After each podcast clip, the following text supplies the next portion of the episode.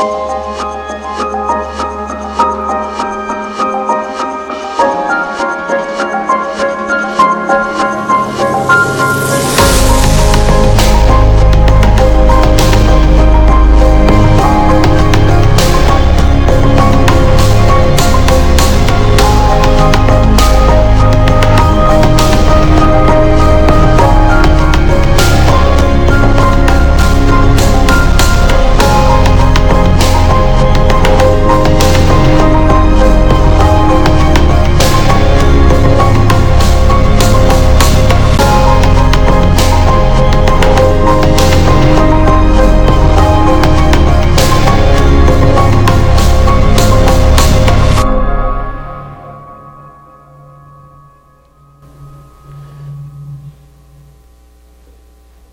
morning, church.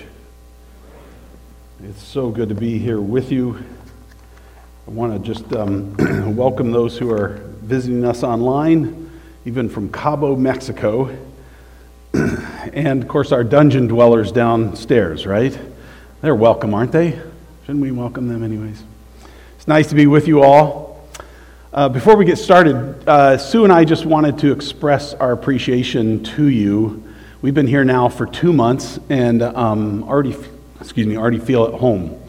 And uh, it's just amazing how the Lord works all of that out, right? How He settles us in. And we've just been so enjoying uh, getting to know most of you. And I'll let you figure out who the most are and who's not in that category.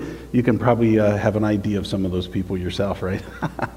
but we have just. Um, had such a blast uh, spending time together in hospitality and fellowship groups and all of that kind of stuff. And I told Mark the other day, I said, hey, uh, some of these, though, you should have warned me about before I got here. I might have changed my mind here. But, anyways, thank you so much. Uh, we just are loving it and looking forward to um, many years together and trusting the Lord to grow us all as He takes us down life's journey.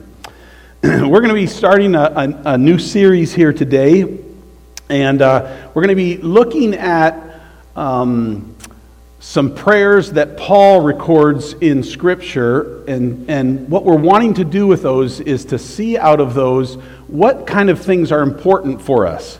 Uh, for me, coming here in the role of discipleship and, and, and thinking about that whole concept for us as a fellowship, um, I would say that there are some things that, that uh, for us, we want to see happening in our own lives, and then as we are impacting other people in regards to a discipleship, mentoring kind of a, a relationship, that we want to see in their lives as well. And I, I find them, as I talk with a lot of people, that there are things that we kind of pursue, but they are maybe what I would call secondary. They're not the first things to pursue. There, there, there's some foundational things that need to be put in place in our own lives. And so we want to spend the next three Sundays talking about those, uh, those prayers of Paul's, at least three of those prayers, and, and dive into those and see now, what did he pray about for those believers? What was important to him that we might be able to say, hey, that Lord, we're going to trust you for that in our lives, and we're going to trust you to use that um, through us in other people's lives as well.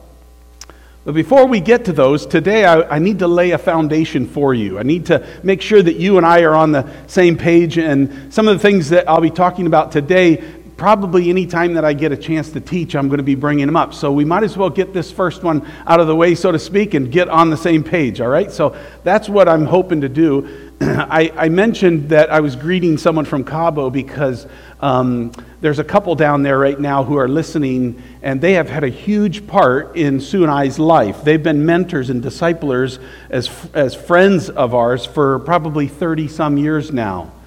And uh, some of the things that I want to share with you today, he was the first one to help me to understand these things.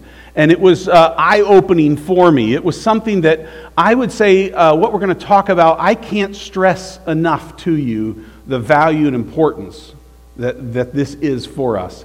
We're going to talk about something that's very simple. You've probably actually heard all of the um, components of it, if you want to call them that. Um, but maybe with a new person, someone with a new voice, someone talking about it in a, just a little different way, maybe the Lord will just help make some of those connections for us a little bit stronger.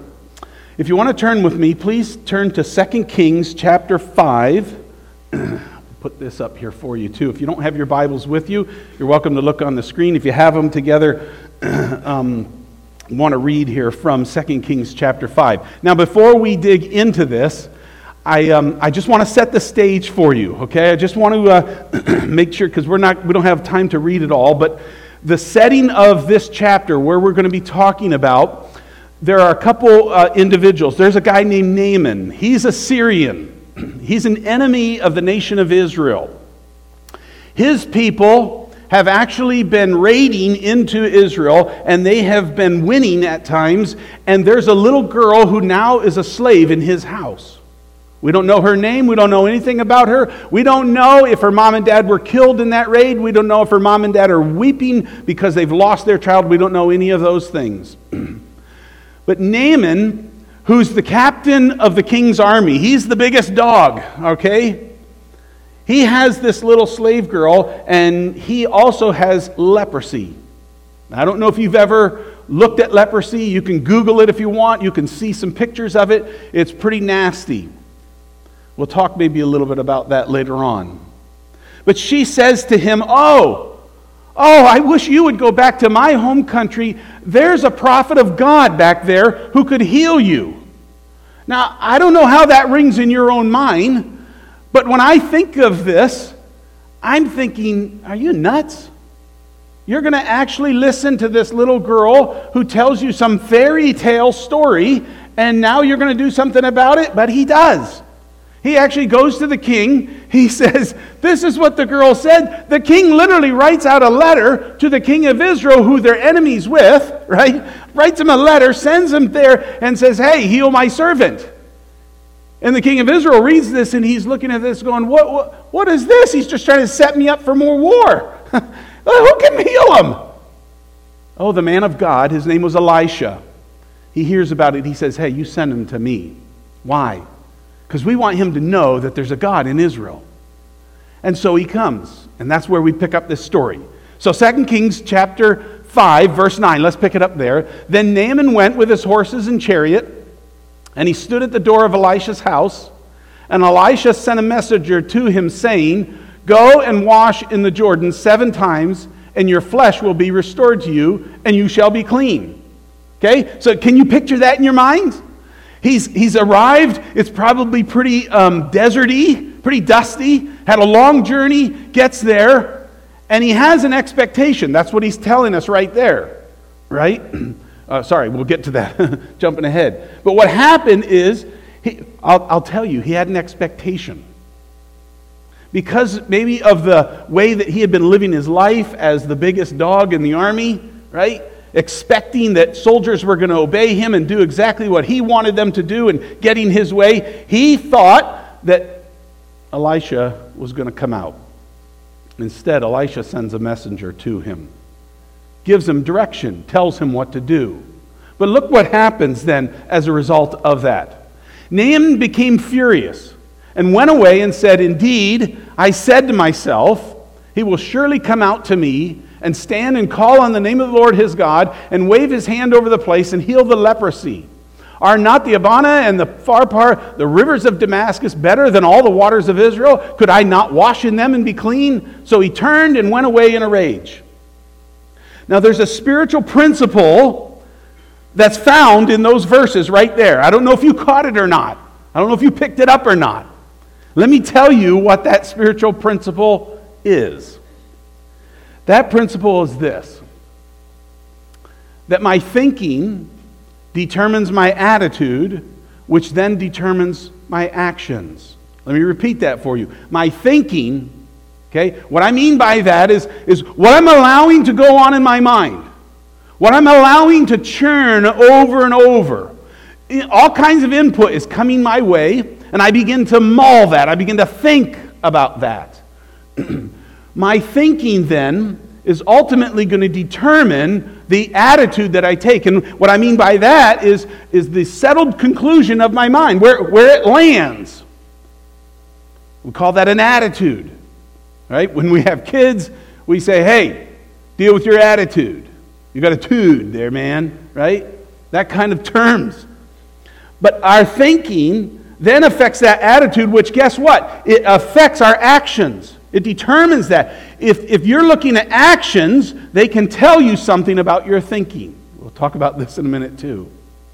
Did you catch that principle when we, when we went through there?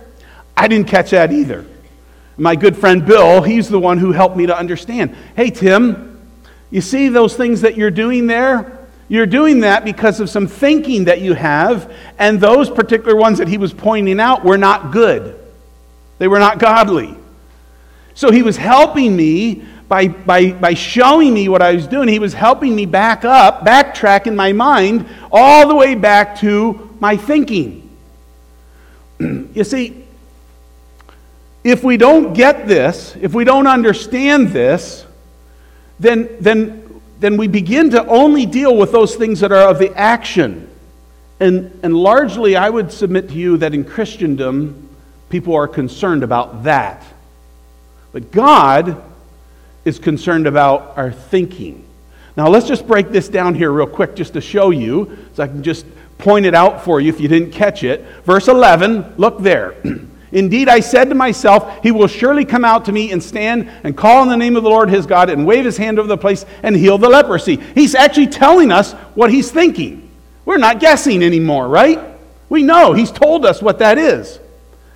Can you see? Oh, this is what I thought. I'll show up, I'll knock on the door, he'll come out, and he'll say, In the name of Jesus, be healed, right? Oh, wave his hand over the place, Phew, done, right? Who doesn't want that? Who doesn't want that? From the purpose of, of the healing of leprosy, man, if you're a leper, you want to be clean. You want to be healed. You know what else? I find I don't like doing the work. I would much rather the poof happen. There it is, God. That's taken care of. I don't have any problem with that anymore. That's not how it works. Do you see his thinking there? Indeed, I said to myself, this is what it's going to be like. So his thinking then is moving next to an attitude. And there it is again in verse 11. He became furious. He's upset. That thinking, because there was an expectation of something that would happen. And when that didn't happen, he got mad about it. He got angry. That's a settled conclusion of the mind. I don't know about you, but sometimes the movement from that thinking to that attitude is that fast for me. Sometimes it happens so quickly. In fact, when I was beginning to learn some of this principle, I didn't actually recognize what was happening there. I just knew I was angry. But I didn't understand that there was thinking because sometimes it was happening so quickly, the gap between them, I just wasn't discerning them. Other times, we maul that, we churn that one, and then it settles down finally into that attitude. And we can see some of that a little bit stronger. Here, he gets furious. He's telling us what his thinking is, and now we find out, well, this is what it settled into. And if you follow it further, verse 11 and verse 12 both tell us Verse 11, and he went away. There's the action. Verse 12 says this, tells us that he turned and he went away in wrath. He's angry. I'm out of here. I'm gone. Do you see the principle? You understand what I'm talking about then with this? You with me? All right? A very simple one, but a very profound one at the same time. I'm submitting to you one of the most profound things for us as believers. Because if we don't understand this, we are trusting God or looking for things to change in our lives in the wrong place. We're looking in the wrong place. Now, I want to I want to drive this point home a little bit for you. Think about this. Naaman's a leper. He lives in an area where leprosy was known. He would have understood what was coming his way. If you ever look up any of this kind of stuff, you will find that fingers begin to rot away, toes begin to rot away, noses begin to rot, like the appendages of our body. These people would be shunned. There was a fear that they would be contagious, and so they would be shunned. They would have no means of feeding themselves, no means of, of, um, of uh, taking care of their, of their everyday needs, no, no family who would be around them who could give them a hug or a touch of any kind. They knew that they were headed for a gross death all alone. That's what this man had in front of him. He was angry and he was prepared to walk away from the only thing that would heal him. You realize that? It's right in front of him. He's told, you just go down to the Jordan and you put yourself in there seven times, and when that's done, you will be healed. And because he had wrong thinking, he was going to turn his back on that. Have you ever witnessed to somebody, have you ever talked to somebody about salvation only to have them turn their back on that, to walk away? The gospel is presented to them. You've clearly communicated that truth to them. And what do they do? They say no to that and they walk away. Right? There it is. The truth is in front of them, but their thinking is wrong. I remember one time I was witnessing to this guy, and he had uh, uh, um, uh, on some army fatigues, and he had a, he had a demeanor about him that, that made me wonder what his background was, where, where he had come from. Because as I talked to him, he told me, he said, Tim, you, you don't know how bad I am.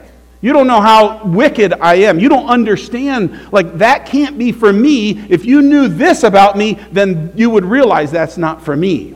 And I'm telling him, oh, dude, you don't understand. This is for you. This is good news for you, right?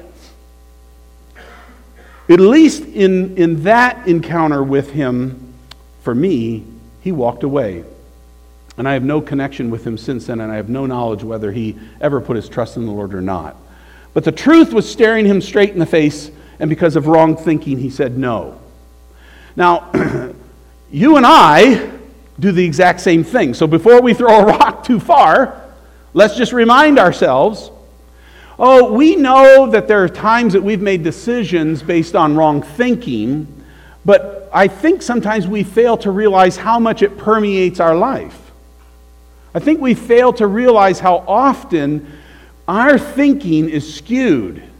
It's different than what God has to say. And that's really the important point right there. It's what God has to say. He's the one who determines what is right thinking and what is wrong thinking.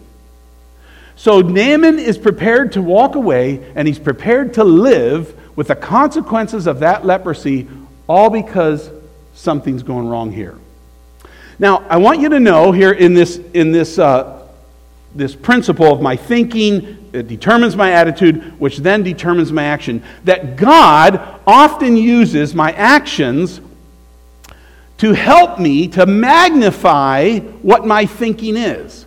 In other words, God is wanting to use what I do to help me to show, to, to, to put it into proper perspective. Well, Tim, this is where your thinking is at. He's, he's using that. You see, sometimes I don't always know what my thinking is. Have you ever been that way? Sometimes I'll be, uh, I'll notice that my wife is maybe emotional and struggling with something, and I'll say, uh, uh, uh What's wrong? And she'll say, I don't know. and as a husband, I'd be like, Well, I don't know either. So how am I supposed to help, right? Like, so we're both struggling trying to figure out what, like, what, what, what's going on here. Because if all we ever do is deal with the a- actions, we can put up a facade. We, we, can, we can put up a, this is how I look, right? And everybody will think that way about me, and I'll think that way about me too. But we'll miss the real issue. So God uses these actions of ours many, many times. It's, a, it's another little principle of life to help us to turn and look and see hey, there's something else going on. For me, it was a, it was a process. It was like I, I could get mad, right?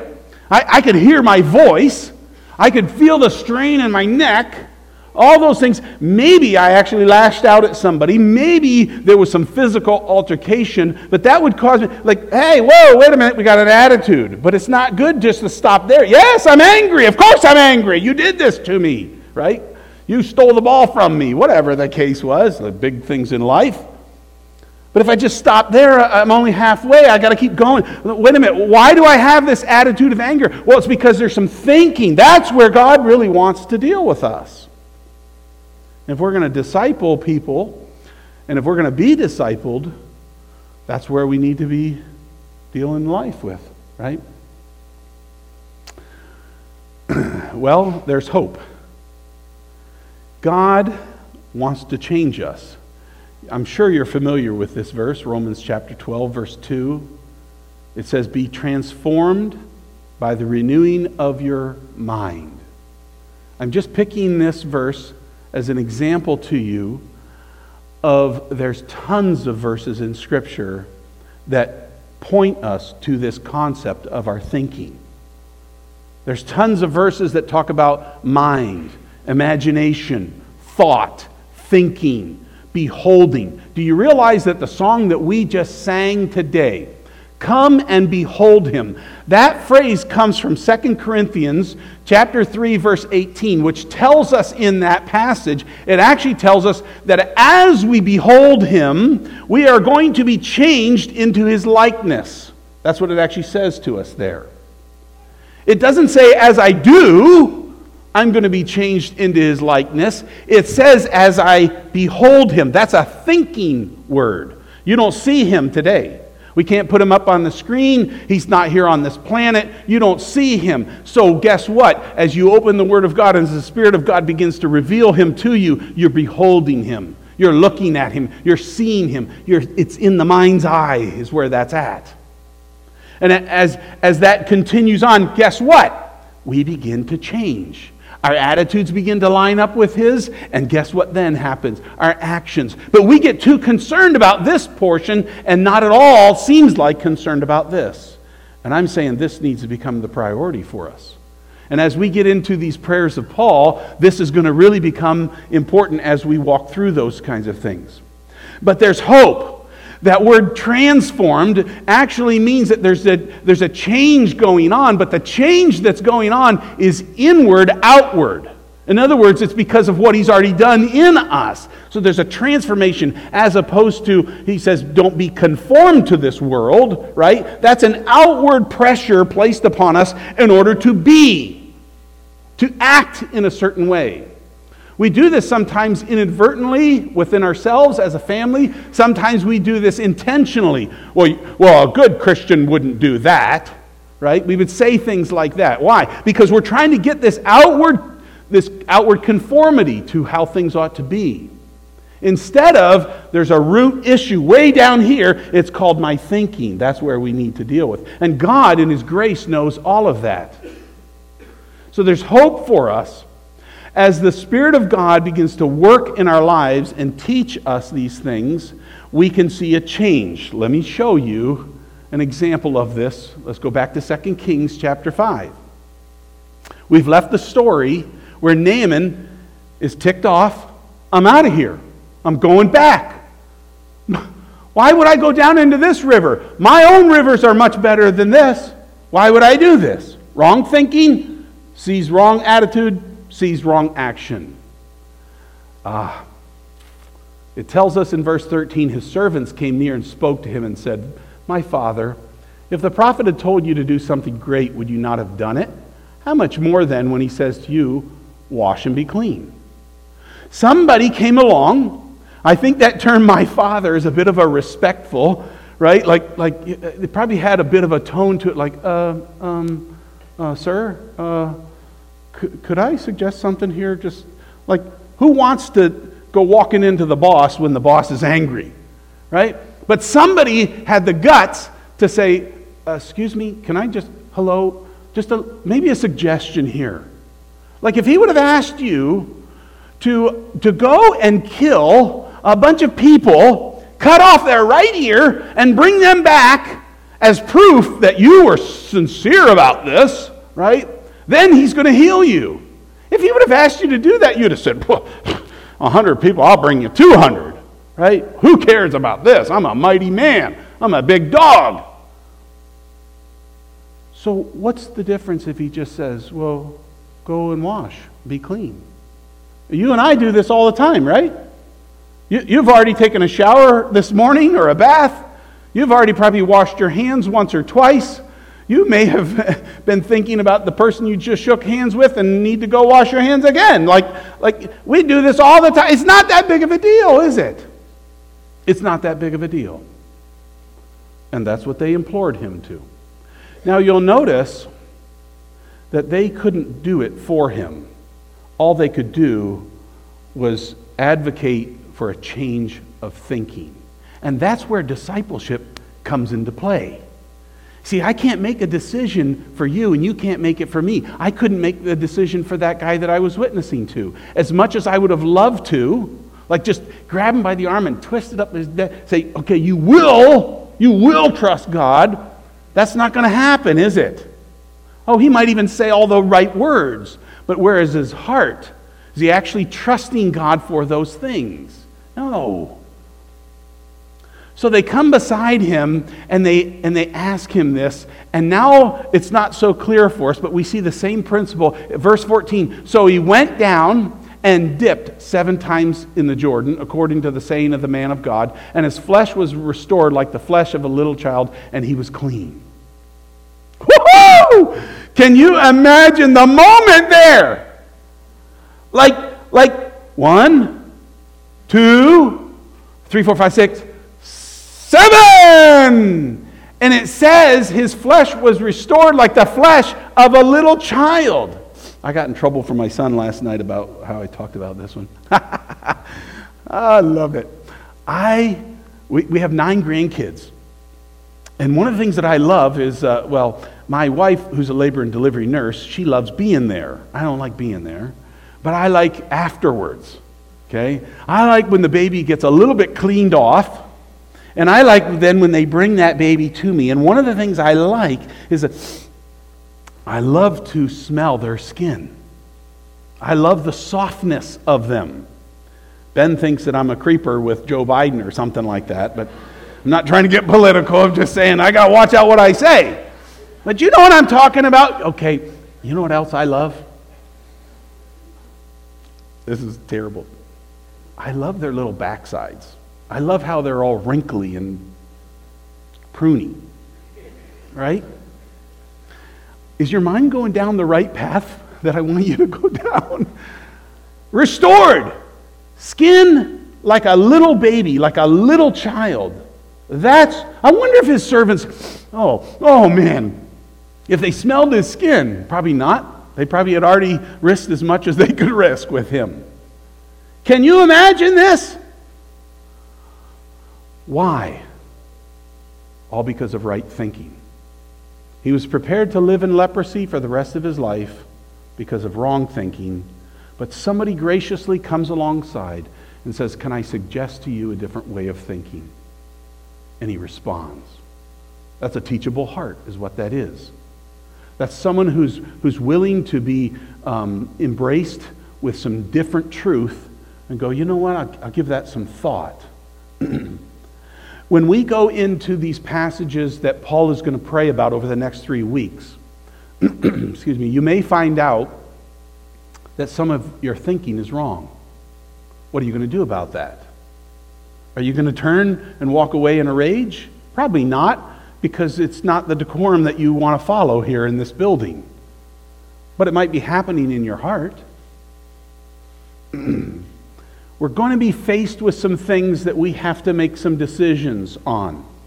We're going to be faced with some things that we're going to have to weigh out. The world is full of this.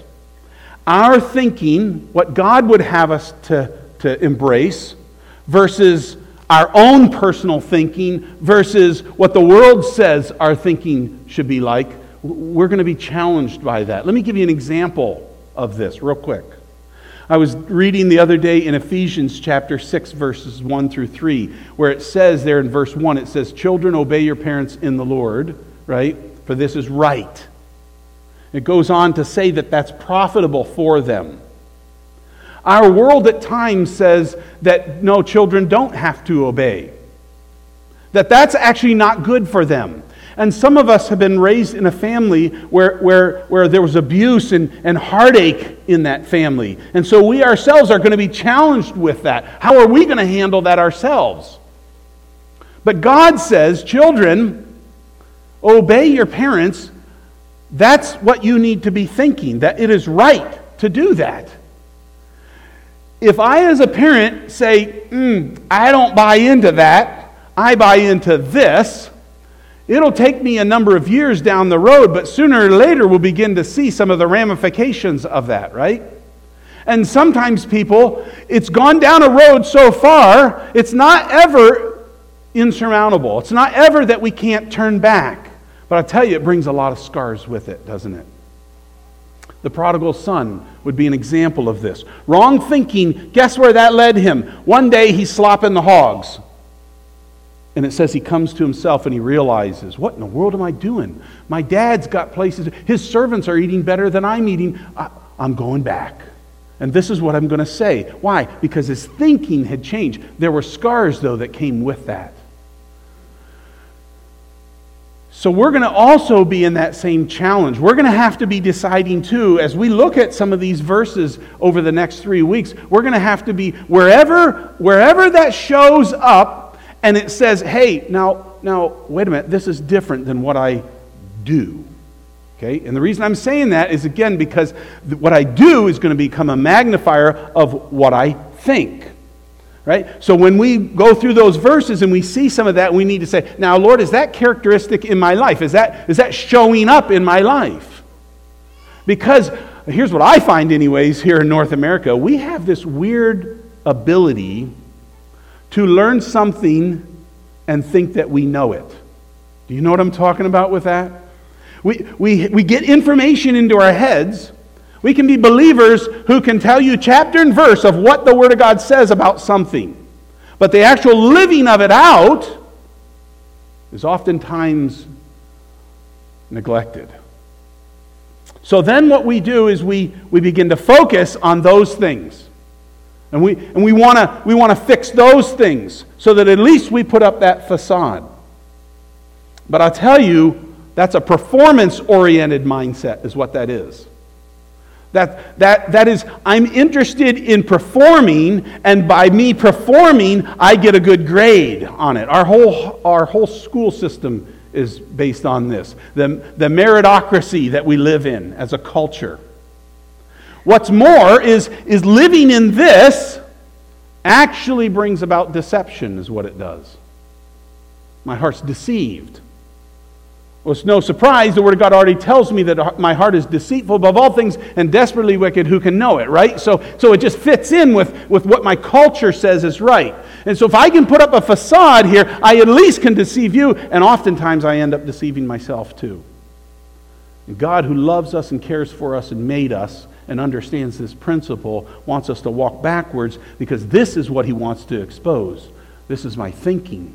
Tim, this is what your thinking is. And that's why you're acting the way that you're acting. Now, I want to give you just a real quick sideline here, just a little free food, I call it. Not only are my actions a magnifier of what my thinking is, they help me to see some of that, but God has also given us this wonderful thing called feelings or emotions, and they do the exact same thing. I love this. I, um, I would consider myself by personality not to be a very emotional person.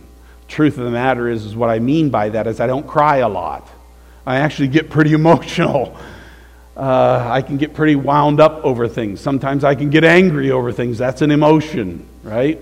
Or it has, has emotional aspect to it. Our feelings often, not always, not every time, but pretty much they often are controlled by our thinking. You see, when I'm thinking angrily, when my wife says something that I think is disrespectful, because that's a big thing for us guys, right? When I interpret what she says, it doesn't matter whether it is disrespectful or not. When she says something and I think it is, guess what? I get angry, there's the attitude, but I also feel it.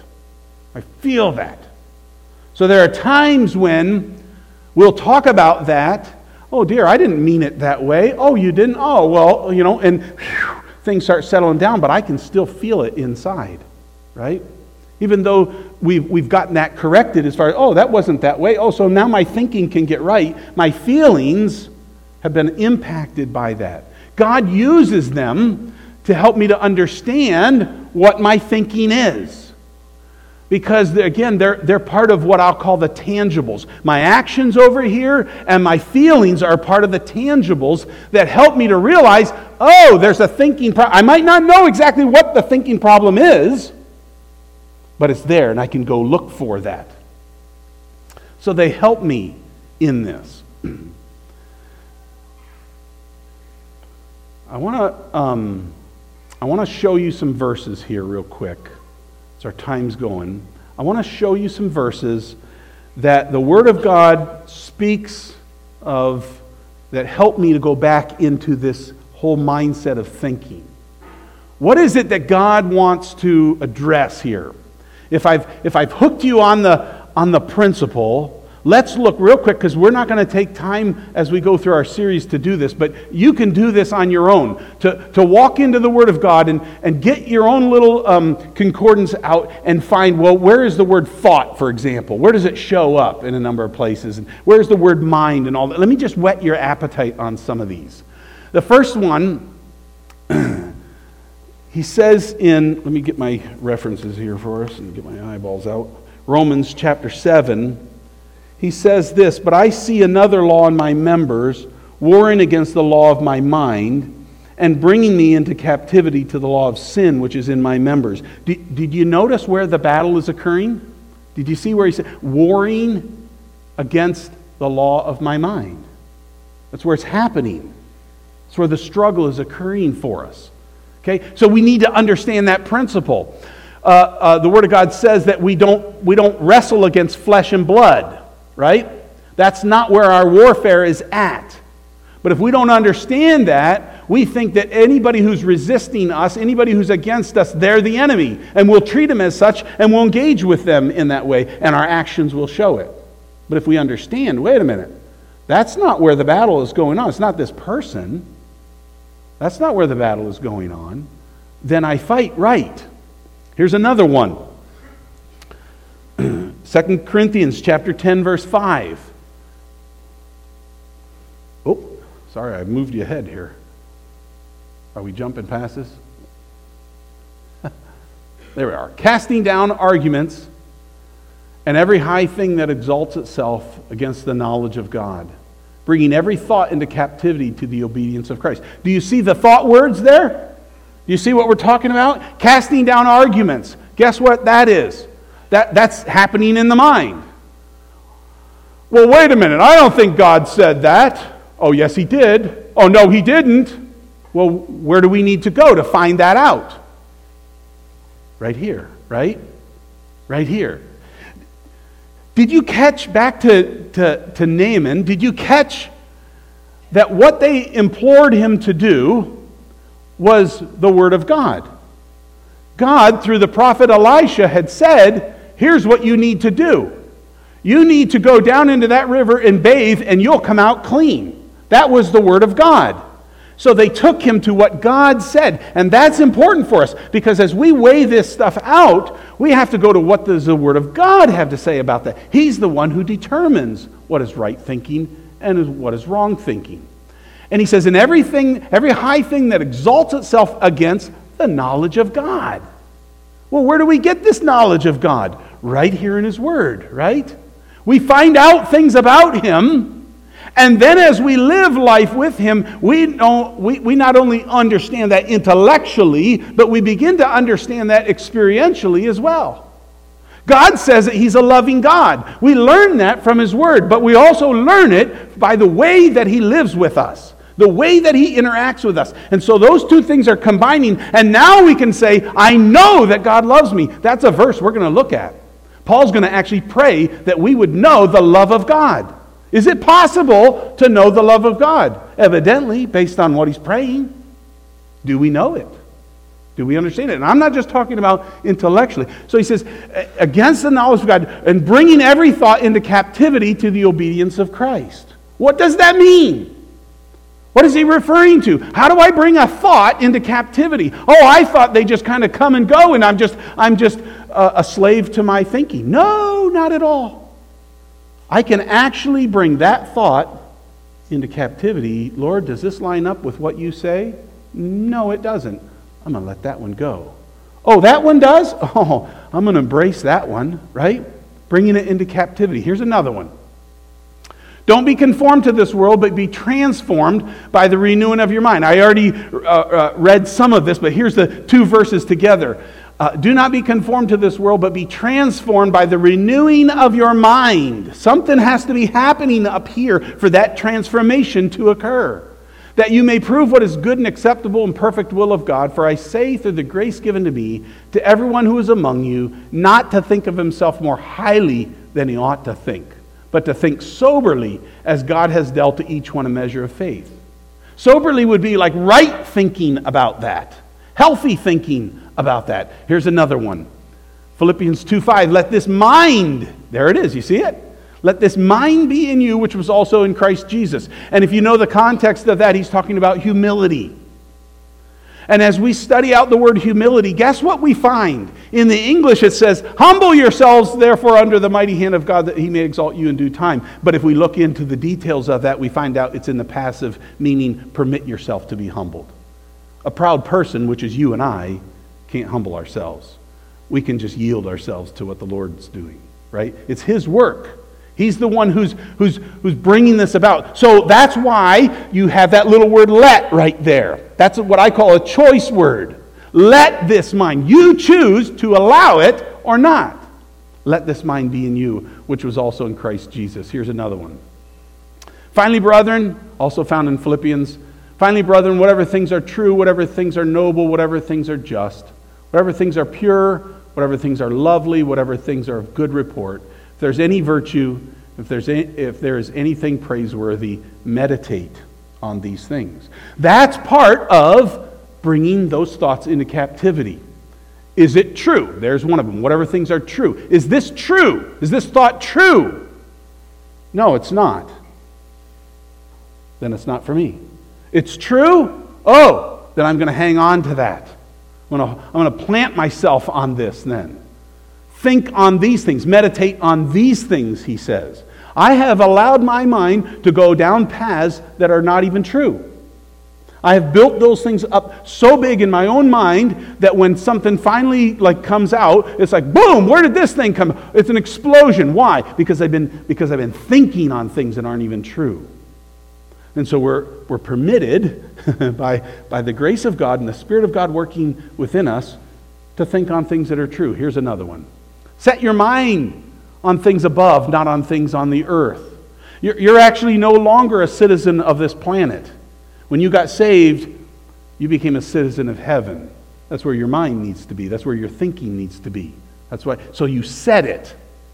There, there's, a, there's a stability that comes with that. Last verse For God has not given us a spirit of fear, but of power and of love and of a sound mind. It's actually possible for us to have right kind of thinking. How amazing is that? What a truth that we can hang on to. My time is done here, so I want to leave you with this thought. I want you to think about this. It is not just what we know about God, but it's also what we think about God that matters. Let me just quickly illustrate that. I can, quote, know that God can be trusted because he's a faithful God. I can know that. But I don't always practice that because I don't always think that. When we were coming here, we were selling our home in Michigan, and the prices for homes are different there than they are for here. I have walked with the Lord. Well, I've been saved now for uh, 52 years.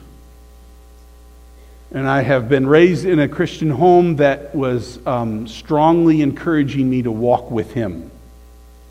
I have had multiple experiences of God's trustworthiness, of Him providing for me. So I would say to you that I know that He's trustworthy. But guess what? I had to make a choice. I had to decide am I going to trust you for a home in Virginia? Or am I going to bite my fingernails because I'm thinking anxiously And my settled conclusion of my mind is I'm anxious and I'm biting my fingernails, wondering, where am I going to live? How is this going to work? And we had already come out here once or twice looking for a home and going back empty handed. And finally, we just said, you know what, Lord, we think you want us out there, so we're going. We don't have a place to live. How's this going to work? Is that stupid or what? That's like me going like, uh, I'm stepping off the edge. But wait a minute. If we know God and we know that He's trustworthy, and then we think on things that are true, He's trustworthy, we're willing to launch out into the deep. We're willing to get out of the boat and walk on the water, then, right? That's what we can trust Him for. So, stay with me. Over the next three weeks, we'll be, we'll be looking at some of these things and that Paul is praying about and asking God, would you work those into my life as well?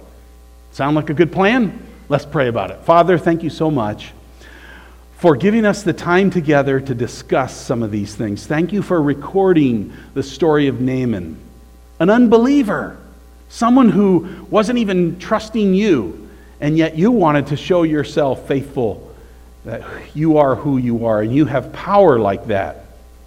And in the recording of that uh, um, event, we get one more avenue, one more way of showing us this principle. So, Father, we're asking for an understanding here that you would be teaching us in and helping us to grow in so that it might have uh, long term implications and impact into our lives. That we're, that we're dealing with the root of things that you want to reveal to us, not just with the surface of things and what it might appear to be others and content with that. But that we really are, are wrestling with this so that, Father, there's that that transformation that your word talks about by the renewing of our minds. We're excited about this, Lord. We anticipate what you're going to do, and uh, we just can't wait to, to see you do that. So thank you so much for giving us the privilege to spend some time together in your word around this. We pray it in Jesus' name. Amen.